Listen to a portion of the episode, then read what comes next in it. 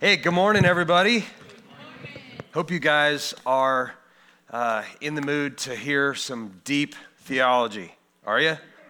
Are you like, uh...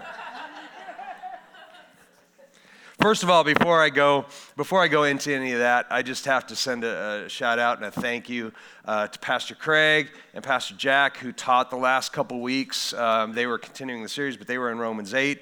Such a deep chapter, they had to break it in half and split it up. They did a fantastic job. Did they not do great? I mean, it was it was awesome. Normally, when somebody else is teaching, I'm not here. And I got the chance to actually be here and sit and watch that and, and be filled up like you guys. So I hope you enjoyed it as much as I did. Um, but this week, um, this week we're going into chapter 9. Chapter 9. Now, first of all, in Romans, if you're new here, you haven't been coming for a little while, we're working our way through the book of Romans. And the book of Romans, I love it because there's so much theology in the book of Romans. It is it covers like almost the entire spectrum. Like if you just had to have one book on a desert island somewhere, for me, that'd be the book because it is so full of, of uh, just, just information, things, things that we need to know, things that God wants to relay to us about our, our Christian walk and what that Christian life looks like and election and all these. There's just so much in there. So that's where we get to go today. And again, all the way up until chapter 8, which was the last weekend. Um, Paul spends a lot of time, the Apostle Paul spends a lot of time talking about what it means to be a Christian versus what it means to be a Jew or a Gentile or anything like that. What it means to come together under this umbrella of, of being a Christian, a follower of Christ. And he spends a lot of time saying, Hey, I don't care where you came from, what your background is, that in itself doesn't mean much, doesn't account for much. So we're going forward now. Now that we know that where you came from doesn't mean much, I know you think it does, but it doesn't, so let's get together and move forward. That's kind of where we are now. Chapters 9 through 11 specifically, and again, I'm just doing 9 today. It is probably, if you were to talk to Bible scholars or, or pastors, it, it, a lot of them would agree that this is one of the most uh, debated maybe most controversial, if not most misunderstood, chapters in the Bible. Um, it's there are scholars on both sides of this, and, and you could really you could read the same scripture that I'm going to teach you here today and come to a different conclusion, and that's okay. That's okay. What I'm going to tell you, again, based on my study, based on what I feel that God has revealed to me, I'm going to walk us through the Word and explain what this chapter is talking about. You may find in your studies that ah, I, feel like there's a different way uh, to look at this, and that's okay. Again, if you look at scholars, there are well known scholars on both sides who argue this from different directions. And they're both interpreting Scripture correctly, and yet somehow they come to a different conclusion. It's one of the things I love about the Bible is that it's challenging. It's rarely you just read it and flat out there it is and it's straightforward. There's always an element of us seeking the Holy Spirit to have Him illuminate that to us. And so before I even started the message, I want to just take a second and just pray that the Holy Spirit would, would give us that revelation today. So would you join me in that? Father God, we just thank you, Lord, first of all, that you set your word down. You set your word down to us so that we can all have that rock, that foundation. We can read it for ourselves and we can study it for ourselves. And it is unchanging. But God, today specifically, I pray for that revelation, that revelation that can only come from the Holy Spirit directly to our hearts. Lord, open our eyes, open our hearts Open our minds and our ears to hear and see and feel things differently, maybe, than we've ever felt them or heard them. God, show us your heart in this today. The words that come out of my mouth, Lord, you promise that they will not return void. And so, Father, the things that I speak, which I believe you have led me to today, Father, let them find, let them find a resting place in the hearts of those people that need to hear them. And let them hear them in the way you want them to hear. So, Father, we thank you and we just lift this day up to you in Jesus' name. Amen. All right, all right. So, guys, the idea, chapter 9, talks about a lot of things, but really at its essence, and back in chapter 8, Pastor Jack kind of touched on this the idea of foreknowledge and predestiny and the elect people, the elect of God. Those things can really, really be a difficult concept to wrap your mind around. It can be a really difficult thing to reconcile the idea that God might create and set aside a certain number of people just for the purpose of being damned to hell. If you look at the idea of the elect, some people could easily conclude that there are people in this room who God has already elected, He has already chosen, and He foreknows that you are those people and you're going to end up in heaven with Him one way or another. However, there's another group of people, not making eye contact with anybody, that no matter what they do, they're predestined for the scrap heap. There are people who believe that. There are scholars who believe that and teach that. And, it, and their teachings and their thoughts are based in the Word. I think sometimes when we come to conclusions like that, we are a little too focused on the scholarly aspect of studying and parsing words, and we forget God's heart. I think if we filter those things, especially things that don't make a lot of sense to us. You ever read something in the Bible and go, that just doesn't make that just sounds weird. Not not I don't get the language, but the thought behind this just doesn't make sense to me. Whenever that happens, I want to urge you to dig deeper into that. Because almost always, if we filter those things we don't understand through God's heart, what we understand of God's heart, He's a loving Father. If we filter it through that, things suddenly make sense, sometimes in a different way. And that's where we're going to go. But if you look at the idea of, again, God electing and choosing some people ahead of time that they're just, no matter what we do, they're just not going to come to know Jesus and therefore are going to end up in hell.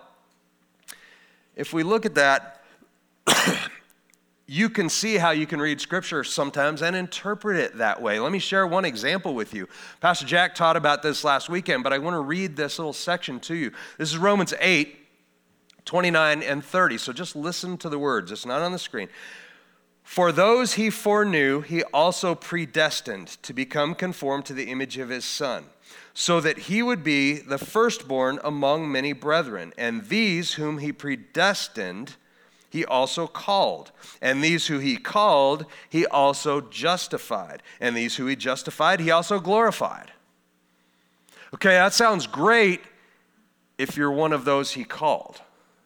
What if you're not?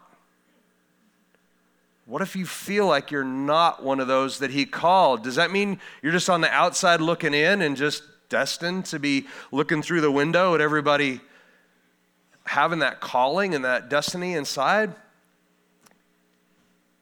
You could look at it like that.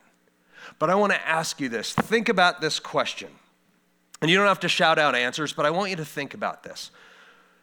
Would a loving Father God create a person or a people or an entire nation and put them on this earth, give them families, children, hopes, dreams, aspirations, joys.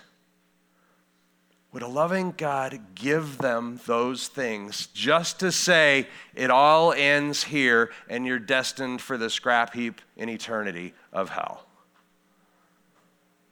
It just doesn't make sense to me. It doesn't make sense to me. And sometimes it's easy to look at the word and go, oh, that doesn't make sense. Everybody's going to end up in heaven, right? Okay. That doesn't make sense either. Because a loving God also has rules. And a loving God also requires things of us. Okay, not the least of which is to come to the knowledge and belief and faith in his son Jesus. Okay, we can start there, but there are other things. There are other things, and we need to go into some of that. So, this theology that I'm talking about, um, this idea, uh, again, of the, the elect and predestiny and pre it kind of comes together in this, in this genre called pre, uh, uh, I'm sorry, called determinism. Called determinism. If you ever heard the, the idea of determinism, that's what we're talking about here.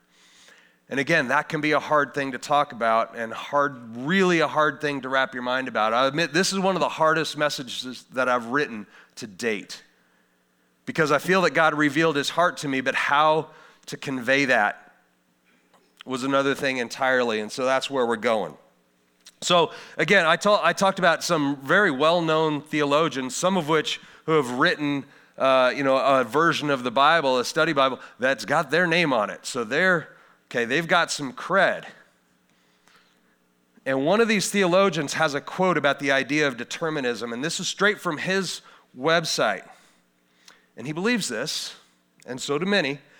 God simply fashions some people for destruction in order to display his wrath and power, and other people for mercy in order to display his mercy.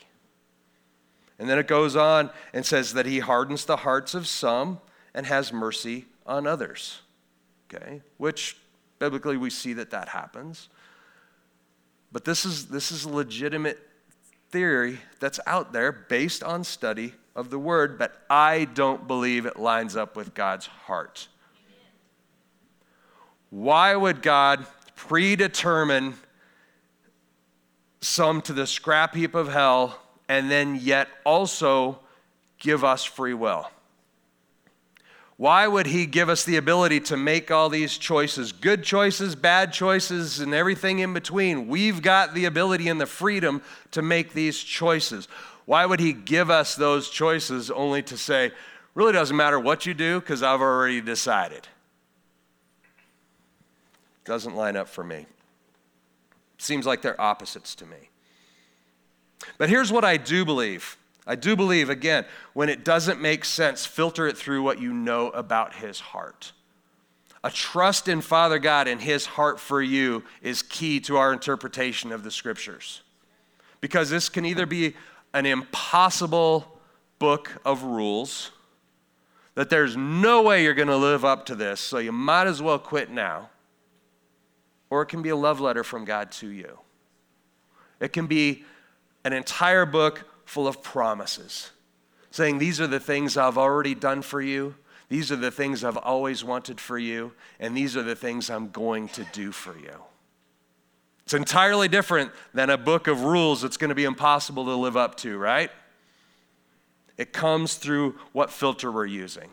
Are we filtering that through the idea of a loving father? And if we do that, I think we're going to be right theologically more often than not. So here's what I do believe about predestiny, about the elect, and that subject of determinism. Here's what I believe number one, God is sovereign. God is sovereign. He created the heavens and earth, and He is sovereign. And with that comes the understanding that He can do as He pleases. He doesn't have to ask for our permission, He doesn't have to explain it to us, it doesn't have to make sense to us. It doesn't have to be what we had in mind. And guess what else the idea of being sovereign comes with? He can change his mind. Ooh. Anybody struggle with the idea that God would change his mind? You change your mind, does that not somehow imply that maybe you were wrong? Maybe. That's a hard thing to struggle with, right? We're going to talk about that. Here's another thing God, God is omniscient, He knows everything. He knows everything. He knows everything that ever was, everything that ever will be. He knows the decisions and choices you're going to make ahead of time. And He's not bound by time. He's not sitting way back 2,000 years ago going, man, way in the future, I hope they make the right choices.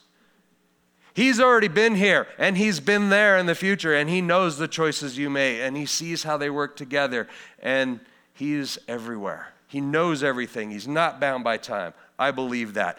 But here's what I believe in a summary statement of what I believe about predestiny and election. Here's what I believe God pre knows our choices. He knows the choices we're going to make, but He does so without predetermining them or requiring them. He knows the choice you're going to make, but He doesn't require us to make that choice. For those of you who have kids, this might be easier to wrap your mind around. Okay? You can put the healthy breakfast here, and you can put the pile of donuts here. And you know what they're going to do. You want them to choose the healthy breakfast. You're hoping they do, but you're going to give them the choice. What do you choose? You pretty much know what they're going to do. Doesn't mean you still don't want them to make the right choice. I know it's kind of a flippant example, but we see it at that level in our own lives. So, how could an all powerful, sovereign, omniscient God not give us that same opportunity? I think He can. And then, secondly, another thing I believe about predestinating election is that His calling for each of us, His individual calling, is based on His foreknowledge of our decision about that calling. In other words, He may not call you to something that He knows full well you're not going to do. He will call you to things that are going to be within your capability, within the possibility of things you can do with the Holy Spirit's help, obviously. But He's not going to call you to do things that you're not equipped or willing to do. I believe that about foreknowledge and about predestiny. The things that He calls you to are things that He already knows you're capable of. You still have the choice. Not only do we have the choice, but we have the responsibility to answer that call. And then, most importantly, especially in regards to chapter 9, what we're talking about here. Chapter 9, when we start talking about predestiny and the elect and calling and things like that, it's very often used to point at the idea of individual salvation okay? It very often is used for that. But in this context, he's not talking about, now, granted, you can apply it to that in some cases, but you have to be careful. What he's talking about is nations. He's talking about nations, people groups, the, the, the nation of Israel specifically is what he's pointing to here. Now, remember, the audience, Pastor Jack pointed out last week, he's talking to a group of believers in Christ.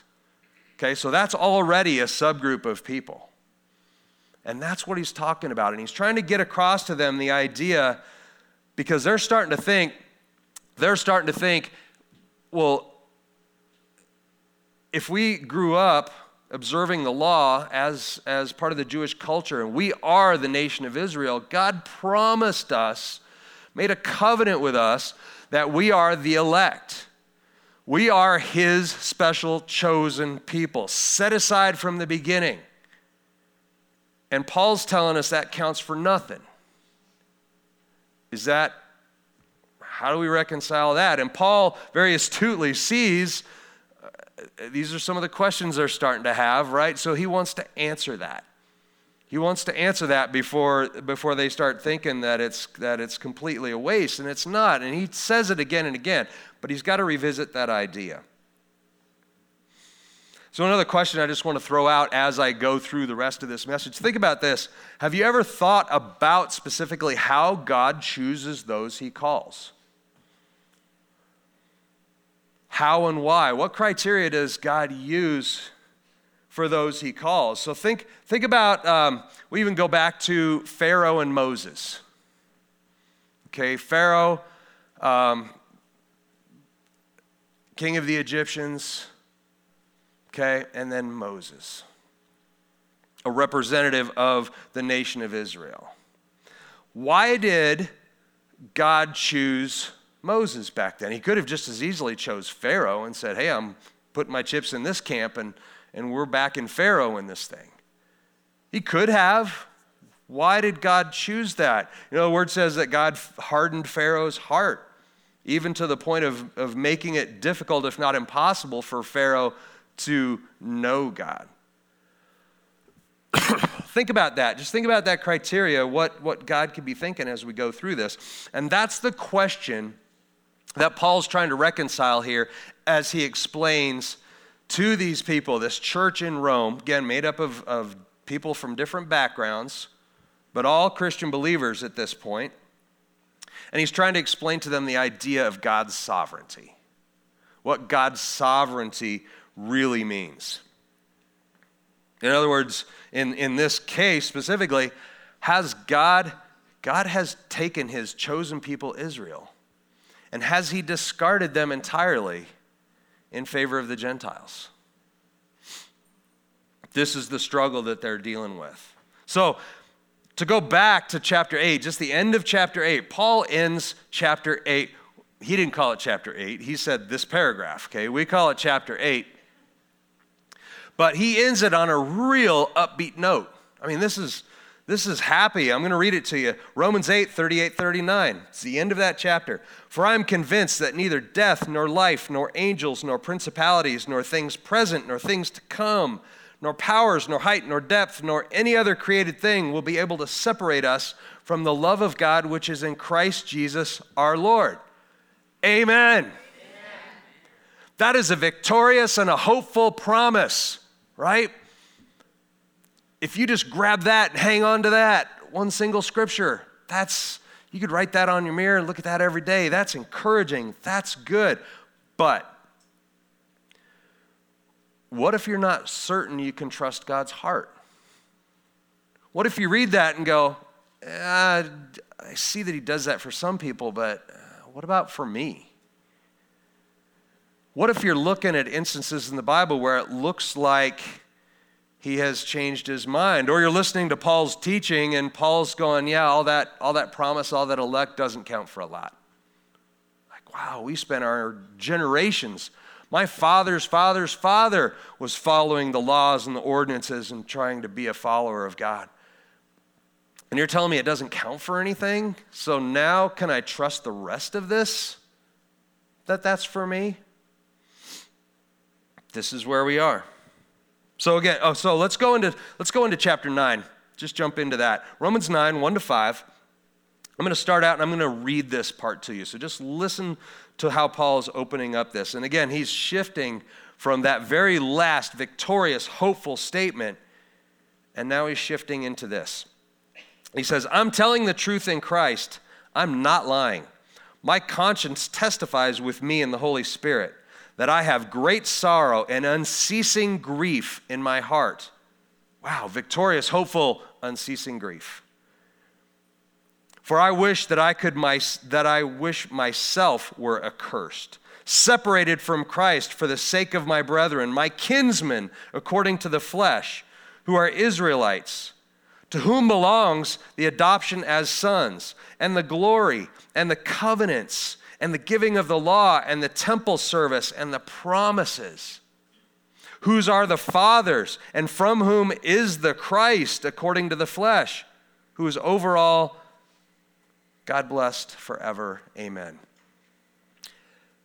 What he's saying here, in other words, he's, he's saying, Look, the people of Israel, you're my brothers and you're my sisters.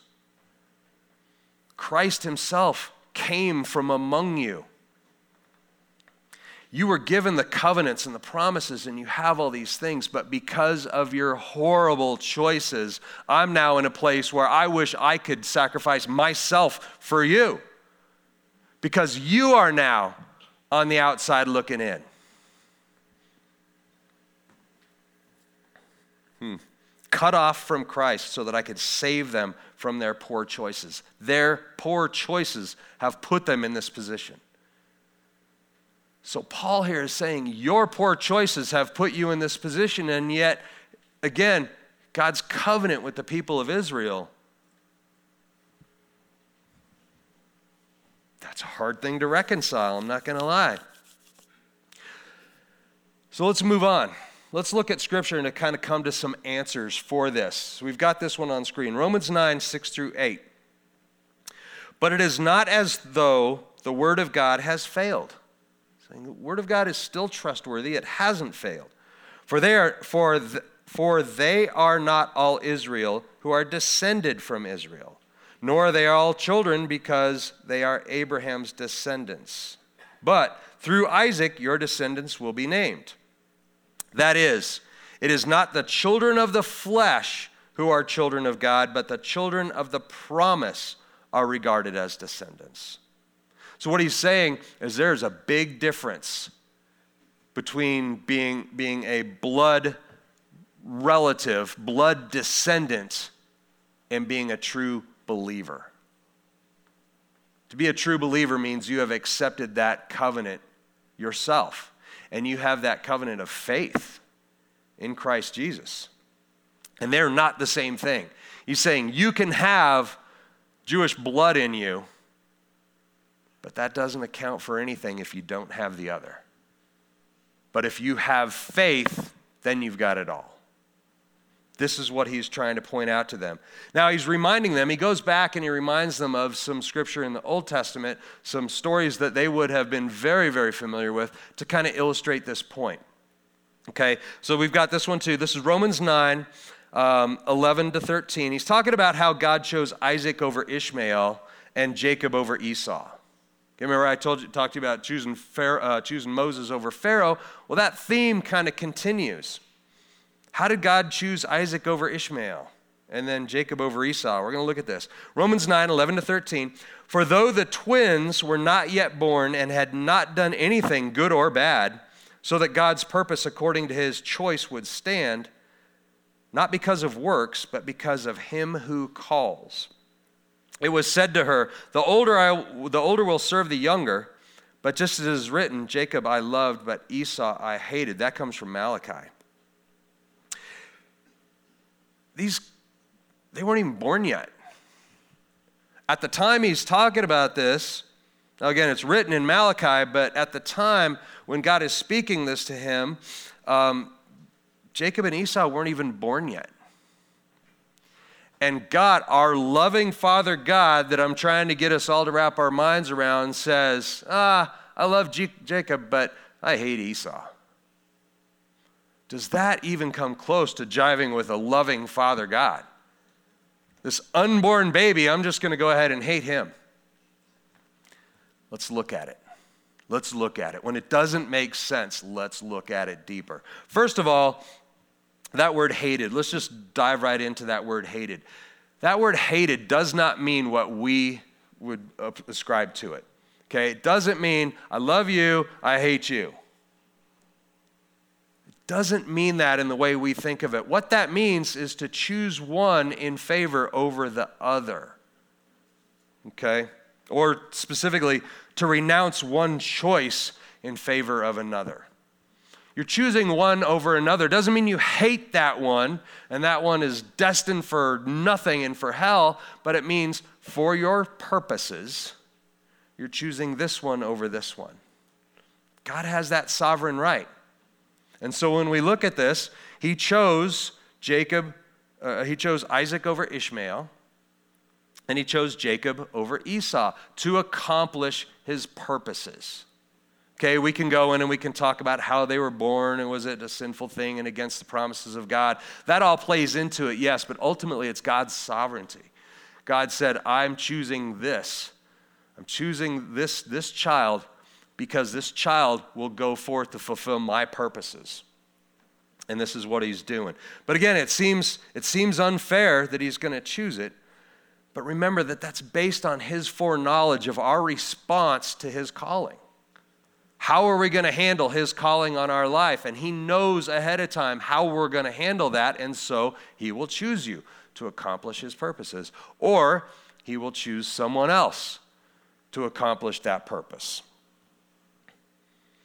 So, again, if we go back to God's calling to Israel as their chosen people, as, as God's chosen people, is it possible? Just think about this. Is it possible that an all knowing, sovereign God can be wrong? Think about that question. Better yet, rather than to use the word wrong, maybe it's easier to get our minds around if I say, is it possible that he can change his mind? Because in order to change your mind, you had to have your mind made up in one direction, and then have a better plan or a different plan, right? And you move over to that. Insinuates wrongness at some level. Is that even possible? It's a hard thing. Romans 9, 14 to 16. We've got that on screen then too. This is Paul's answer to that. What shall we say then? There's no injustice with God, is there? May it never be. For he says to Moses, I will have mercy on whom I have mercy, and I will have compassion on whom I have compassion. That's all the way back in Exodus. So then, it does not depend on the man who wills or the man who runs, but on God who has mercy. In context, this is Moses interceding for the people of Israel. He's praying to God for his people. And God is saying, Moses, I will grant you your prayers. I will grant you your request, and I will do these things for you. However, I am still sovereign.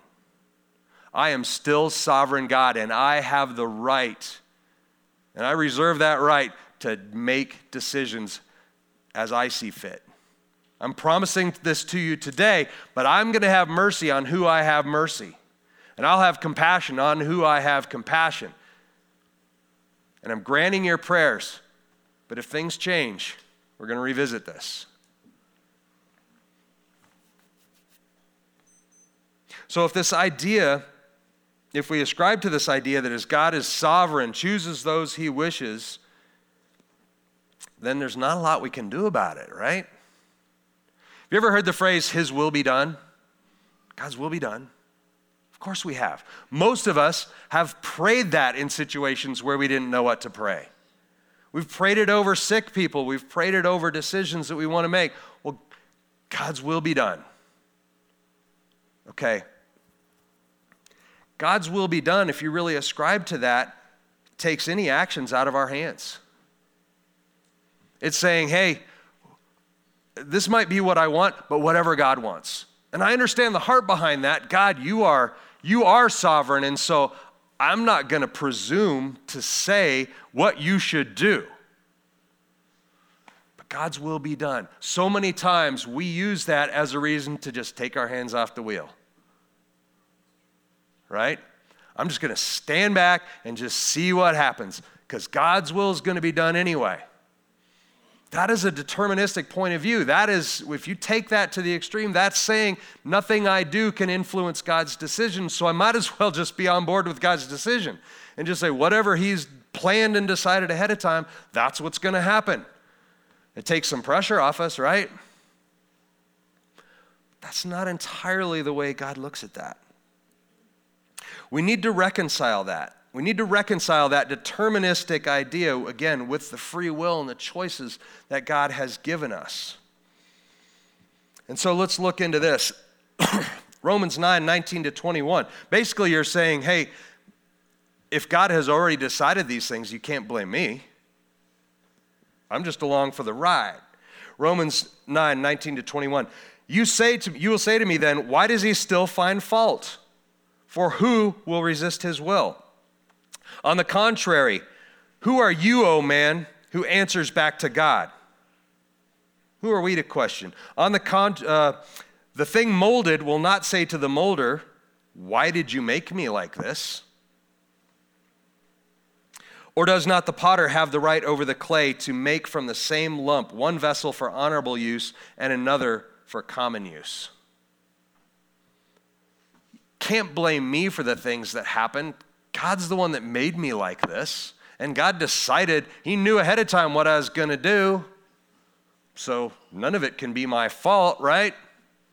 That potter and the clay analogy, we've, most of us have probably heard that at one time or another. It can be so misunderstood. I want to go as far as to say sometimes it can even be abused if we take that potter and the clay idea, the, it, sometimes it's taught like this well, I'm, I'm just a lump. I was a formless lump, and God formed me into what He wanted me to be and sent me out into the world, and that's what I am. I have no ability to change that. I have no, I have, I have basically no responsibility in this. That analogy is taught that way over and over again. We are, we are just lumps of clay in the potter's hand. But that's not how that's meant to read. Okay? That's not what it's meant to, to, to mean. First, Paul is referring, that's not, Paul didn't make that idea up. He's referring back to the prophet Jeremiah. Jeremiah 18, uh, is actually where this idea is laid out. I'm going to walk you through it step by step here, and I want you to kind of try and stay with me. There's a couple longer scriptures, but, but try and stay with me on this. First of all, the, we've got the opening one on screen Jeremiah 18, 1 to 4. The word which came to Jeremiah from the Lord, saying, Arise and go down to the potter's house, and there I will announce my words to you. Okay, so far so good. Then I went down to the potter's house, and there he was, making something on the wheel. But the vessel that he was making of clay was spoiled in the hands of the potter. So he remade it into another vessel, as it pleased the potter to make. Okay, anybody ever done pottery on a wheel? Okay, I've done it a couple times, mostly in high school. You get something and you're like, hey, that's pretty good. I kind of like that. Let me just tweak. Oh, and it's, and it, and it, next now you just have a blob because you touched it one too many times. That's what happens. Maybe it was a foreign object that was in there. Whatever it was, there was something in the way the potter had envisioned this to go. A picture he had in his mind, something he wanted it to look like. He had made it like that. He was getting there, and at some point, he said, This is not turning out like I want it to turn out. So, what's he do? Blobs it up again and remakes it into something else. And the word says it was pleasing. If we look at that analogy with us, it starts to make sense. It starts to make sense how God can change his mind. And it goes even further. I don't, I'm not making this up. It explicitly states it like this. So that was 18, 1 to 4. I'm going to read you 18, 5 to 6, and then 7 to 10. We're going to read this whole thing. So 18, 5 to 6. Then the word of the Lord came to me, saying, can I not, O house of Israel, deal with you as this potter does, declares the Lord? Behold, like the clay in the potter's hand, so you are in my hand, O house of Israel. Okay, so he's not drawing an analogy. He's specifically saying, House of Israel, you are just like that. You are just like that. So if you think God never changes his mind, you still think maybe what he foreknew is that's set in stone from the beginning of time? Listen to this part Jeremiah 18, 7 to 10. At one moment, I might speak concerning a nation or concerning a kingdom to uproot, to pull down, or to destroy it. If that nation against which I have spoken turns from its evil, I will relent concerning the calamity I plan to bring on it. Or at another moment, I might speak concerning a nation or concerning a kingdom to build up or to plant it. If it does evil in my sight by not obeying my voice, then I will think better of the good with which I had promised to bless it. Hmm. Wow. So, again, the Lord showed Jeremiah a potter who was working on a vessel that didn't turn out the way he wanted it to. So he revised his plan and formed something better out of it. Again, in the same way, he said this, this applies directly to the nation of Israel. I have a plan, I have a vision in my mind of what I want this nation of Israel to be. I plan to bless them, I plan to make them the carriers of my word, the bearers of my word and my witness to the world. That's my plan. But if it doesn't turn out the way that I planned, I revise the right to go to plan B. I reserve the right to go to plan B. That's what God does with us sometimes. He knows what He wants for us, He knows the plans that He has for us. And those plans, He's not lying. The word is not lying when it says His plans are for blessing and not for harm, for a future and for hope and for all the things a loving father would want for his child. But it requires our input. We don't just sit there and say, God's got this, and therefore whatever I do is not my fault. His plan is to bless you, and He's got a certain idea and a way in His mind that this is going to work out. But He knows also that you may well make wrong choices, that you're probably going to make bad choices, take wrong turns here and there. And He reserves the right to revise that plan. The end result is going to be the same. How we get there changes based on our faithfulness to the calling that God has given us.